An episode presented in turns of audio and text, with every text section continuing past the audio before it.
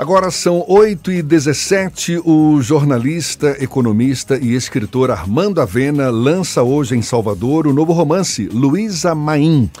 O lançamento vai ser às 6 horas da tarde na livraria Saraiva do Salvador Shopping. É uma obra que conta a luta e os amores da principal heroína negra da história do país, que conseguiu reunir todas as etnias para libertar escravizados e fundar um Estado Islâmico no Brasil. O jornalista Armando Avena, que também é colunista da Tarde FM com a coluna Falando de Economia, é nosso convidado aqui no Isso é Bahia. Seja bem-vindo. Um bom dia, Armando. Bom dia, bom dia Jefferson, bom dia Fernando. Um prazer estar aqui com vocês. Prazer tudo nosso. É uma obra, é um romance, agora que tem como pano de fundo a revolta dos malês, a maior rebelião urbana de escravizados no Brasil. Então tem um fundo histórico aí. É verdade. Na, no dia 25 de janeiro de 1835, cerca de mil negros escravos tomaram a cidade de Salvador. E todos vestidos de branco, com um torso branco na cabeça, e armados, e conseguiram, é, por um dia inteiro, dominar Salvador. E com uma característica muito importante: eles não atacavam os civis. Seu único objetivo era libertar os escravos. E entre eles havia, embora haja discussões na historiografia, mas havia uma mulher uma mulher que se chamava Luísa Maim e que é, digamos assim, um símbolo da nossa cidade de Salvador e do Brasil inteiro.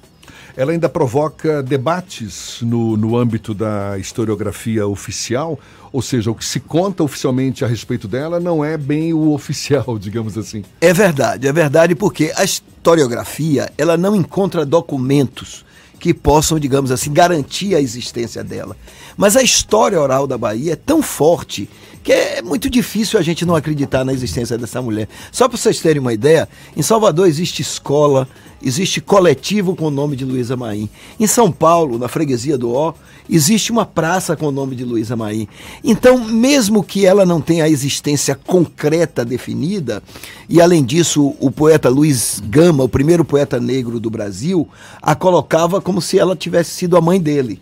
Então, ela é um personagem tão forte que, independente da sua existência efetiva ou não, ela está no imaginário e na história da Bahia. E então foi um pouco isso que me chamou a atenção. Embora eu preciso dizer, o livro é um romance. Ele não é exatamente um, um, um, Ele não é um livro de história. Não é um documentário. Não, ele tem como pano de fundo a revolta dos malês, mas que, que é também uma revolta curiosa, porque é uma revolta de negros muçulmanos. É um documentário ficcional, digamos assim? É, é um, é um romance ficcional, é, é, coisas que eu coloco no romance não necessariamente aconteceram.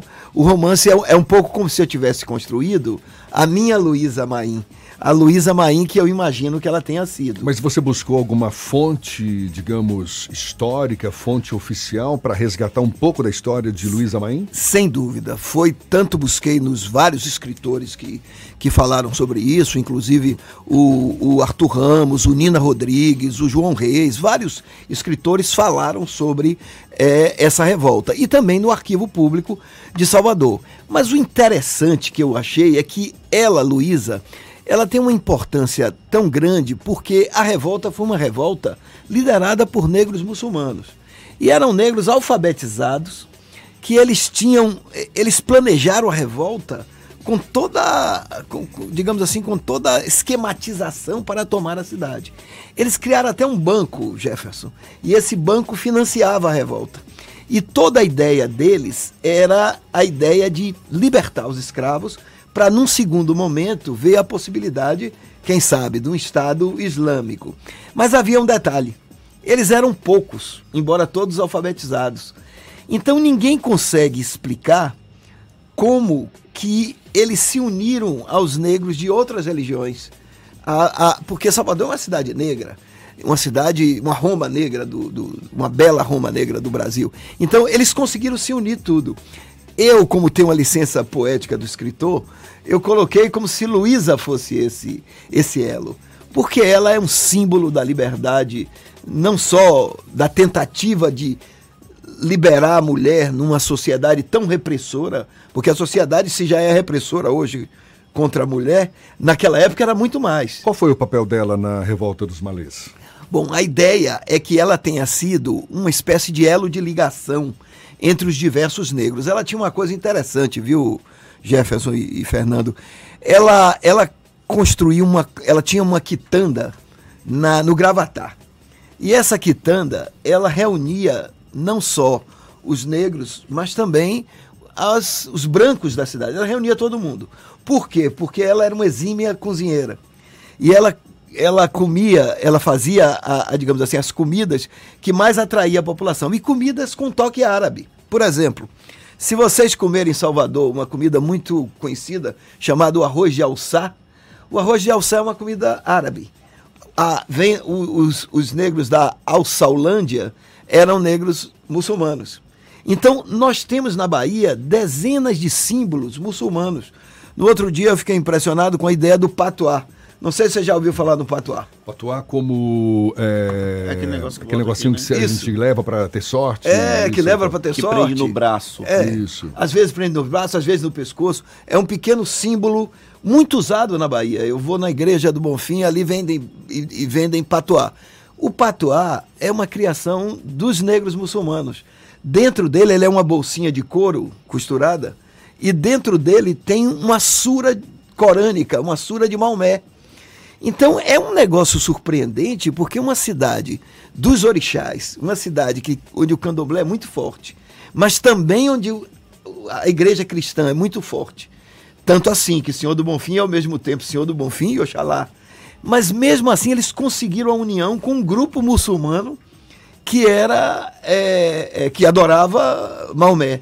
Na construção do livro também há um, um processo de resgate histórico da, da revolta dos malês, já que é dentre as revoltas é, no momento em que o Brasil ainda era é, uma colônia de Portugal, é, é a menos falada na historiografia oficial. Você também tem essa ideia de resgatar a importância histórica da revolta dos malês para o próprio Brasil? Exatamente. É, o pano de fundo do romance é a revolta que menos se falou no país, porque foi uma revolta é, urbana e que tomou a talvez a maior cidade, porque Salvador já não era a capital do Brasil, mas era a maior cidade brasileira, uma cidade importantíssima.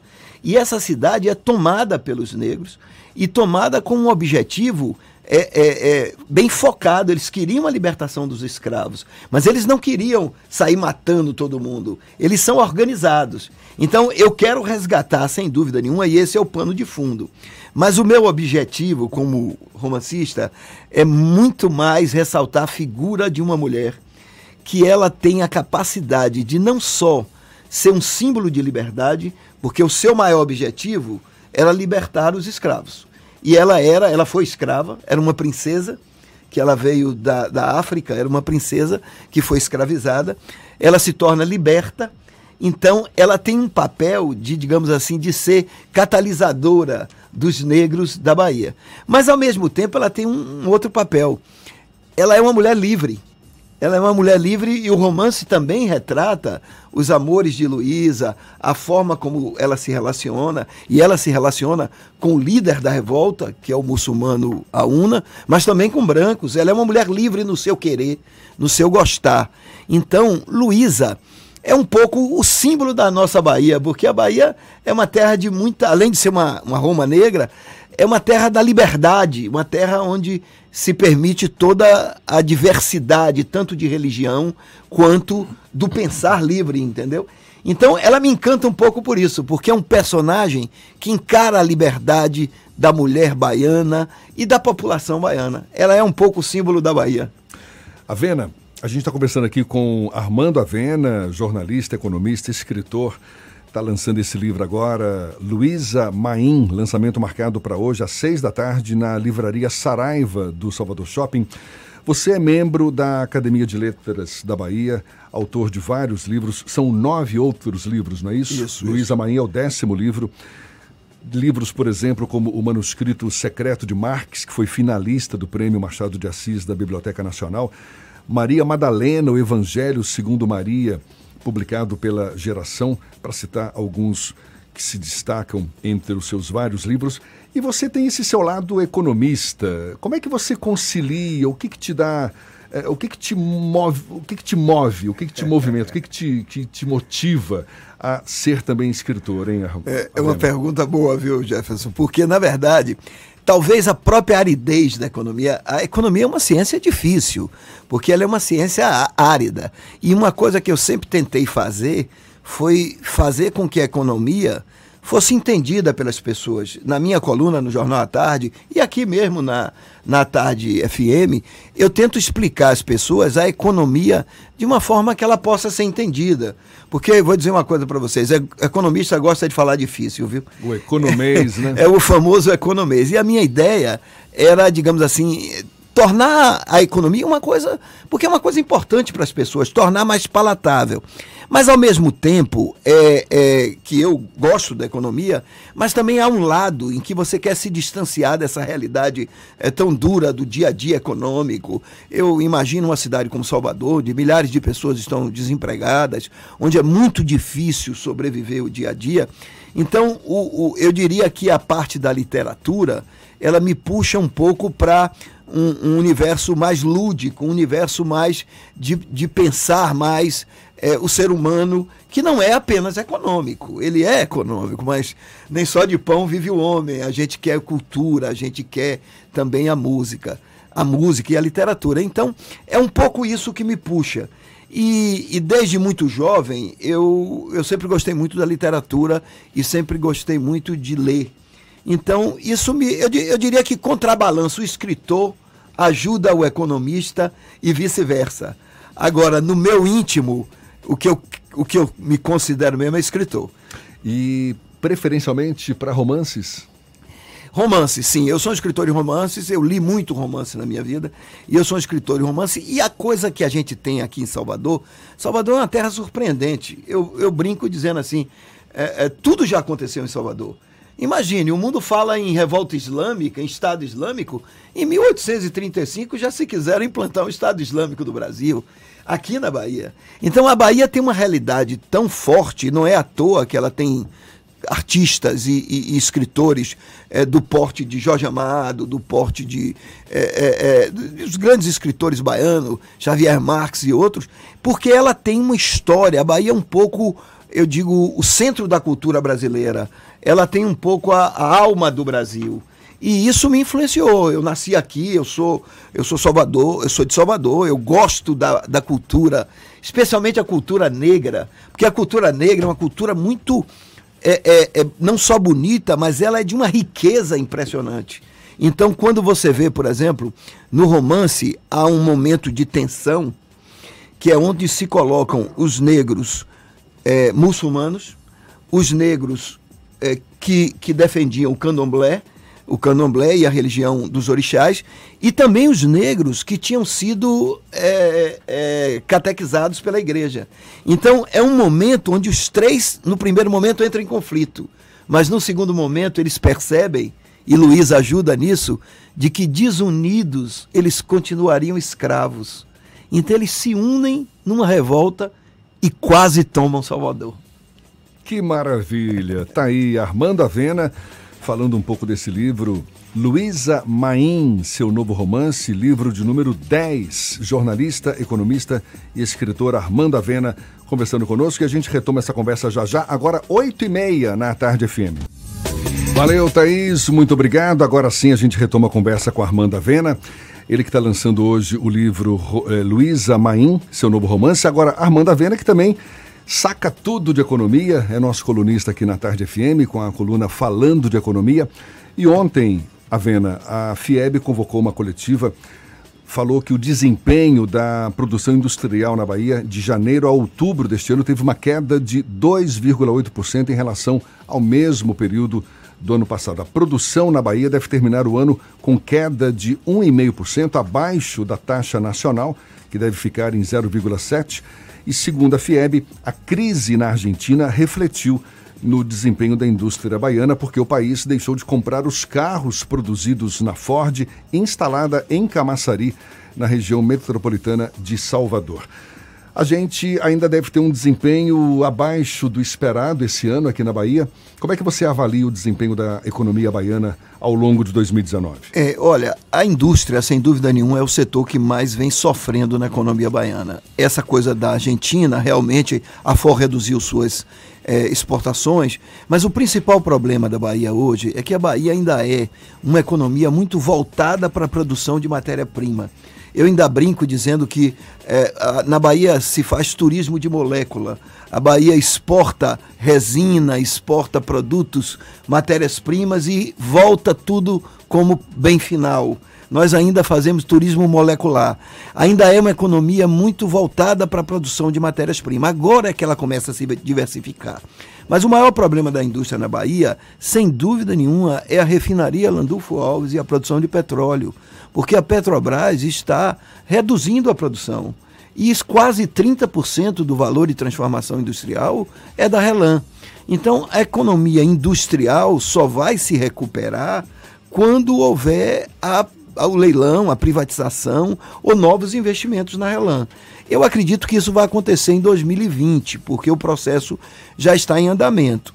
Agora, com relação a outros setores, Jefferson e, e Fernando, a gente vê uma nítida tendência de recuperação. Quais setores, por exemplo? Por exemplo, a construção civil. É impressionante porque há cerca de cinco anos a construção civil vinha reduzindo seus lançamentos tinha um estoque enorme de, de é, habitações não comercializadas e de repente, de repente não, por conta de toda a estrutura é, é, dos juros que baixaram, da melhoria da economia, hoje há lançamentos por toda parte é, em Salvador e nas cidades baianas. O setor que mais está contratando na Bahia hoje contratando mão de obra é a construção civil. Que historicamente, pelo menos nesses últimos anos, né, teve aquele boom no, no meio de 2014, 2015, mais ou menos, não foi? Exatamente. A partir de 2010, por aí. Teve um desaquecimento logo depois, mas a, historicamente a construção civil ela é uma impulsionadora, não é? Sem dúvida, ela começa a ampliar a parte de contratação de mão de obra, mesmo aquela que não é qualificada. Então eu acho que o primeiro impulso vem da construção civil. Mas há também outras coisas que têm ajudado a economia. Não vamos esquecer, e eu sempre digo o seguinte: não é só, é, digamos assim, mérito deste governo.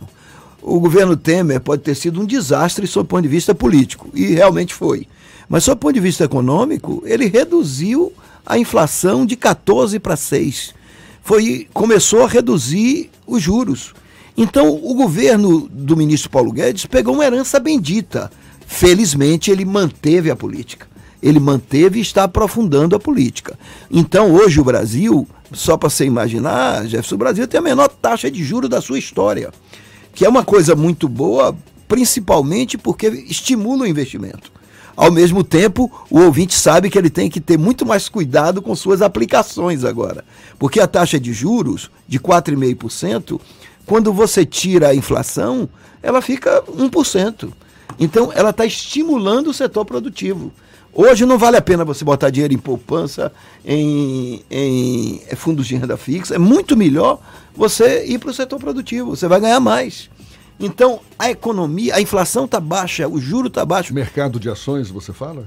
O mercado de ações é para quem tem, é, digamos assim, Estômago, é, e estômago sangue frio. sangue frio, perfeitamente. Mas, por exemplo, quem quiser ganhar mais na, no mercado financeiro vai ter que ir ou para o mercado de ações ou vai ter que buscar investir no mercado produtivo. Porque a economia brasileira era uma economia de rentistas.